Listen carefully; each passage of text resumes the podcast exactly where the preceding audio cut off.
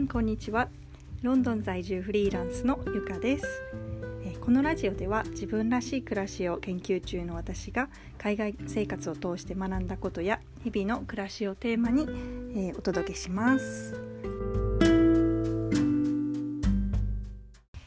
い、今日のテーマなんですけれども、自分らしい暮らしのことを研究中ということで冒頭で自分で言っているんですけれど、自分らしい暮らしってそもそも何なのかっていうことでいろんな捉え方があると思うんですけど、もちろん趣味のことだったりとか日々の生活、もしくは仕事のことで自分らしさを出せる部分っていうのは様々な分野であると思うんですけれど、でそういう話をですねちょっとずつこのラジオではしていきたいので、今日はその自分らしさっていうことについて私なりの見解というか考えをちょっとシェアしたいと思います。まずですね、自分らしい暮らしをしたいなって思った時に、私がまず一番大事だなって気づいたのが、自分を知ることっていうのがすごく大事だなと思っていて、こう自分がどうしていきたいのかっていう方向性だったりとか、どういう人間なのかっていうのがわからないと、やっぱり知らず知らずのうちにこう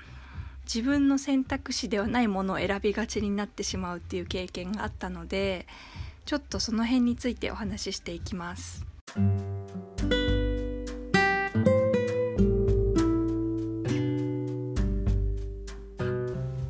でまずですね、私の暮らしを豊かにするアイテムの一つがですね、モレスキンっていうノートがあるんですけど、このモレスキンっていうノートは絶対私は黒いノートを使っているんですけど、黒が大好きで、こう私のことを知っている人たちはすごい分かってくれると思うんですけれども、私いつも黒い服ばっかり着てるんですね。で黒い服ばっかり着ていて、黒髪でいつも黒いものを身につけてるので、なんていうんですかね、なぜかこう黒いものを見ると落ち着く、ちょっと暗いような感じもするんですけど、とにかくちょっと黒に偏りがちっていうことで、その点も大好きでモレスキンを使ってるんですけど、でモレスキンが大好きな話っていうのはまたちょっと長くなってしまうので別でしたいと思うんですけれど、こうモレスキンってノートなんですけれど、こうなんでノートの話をするかっていうと、私は結構こう今までの経験上ノートにこう何でも思いを書き留めたりしてたんですね。こう自分の中で頭の中でちょっとこれはうまくいってないなっていうことだったりとか、最近煮詰まってきたなっていうことがあった時に、いつもノートにこう今日はちょっとこうだったなとか、もう何でもいいんですけど、もう例えばもう太陽気持ちいいとかそういう本当に些細なこと何でも書いちゃうんですね。でその中で一番私が効果があったなって思ったのが、こう海外に来る時もそうだったんですけれど、こうイギリスに行きたいって思った時にいつ行きたいっていうのを決めて、じゃあそれまでにどうするかっていうのをこう考えて自分に質問していくんですね。何月何日までにイギリスに行きたいってなったら、っていうことはお金はいくらかかってっていうのをこうどんどん質問をしていくことによって、だんだんなんかできるような気がしてくるんですね。でそういうことを繰り返していくうちに、本当に今までこうやりたいなと思って書いてきたことっていうのは大体もうやるだけっていうだけなら本当に全て叶ってきてるので、そういう意味ではノートっていうのはすごく大好きなんですけれど、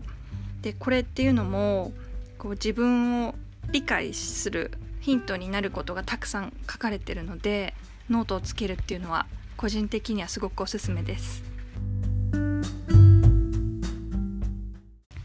こう私のモレスキンのノートみたいに、こう皆さんもなんか日々続けている習慣とかそういうのっていうのがあったら教えてほしいんですけれど、何かある方は教えてください。あとですね、そういう今私が言ったようなモレスキンのノートとか黒いものっていうのはこう好きなものなので、見ていてもやっぱり気持ちが良くて、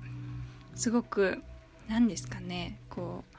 身の回りに好きなものとかがあると気持ちに余裕が出るっていうのがまずあって、で気持ちに余裕が出るとやっぱり人に対してもこう優しくできたりっていうのがあったりするので、すごくいいです。そう、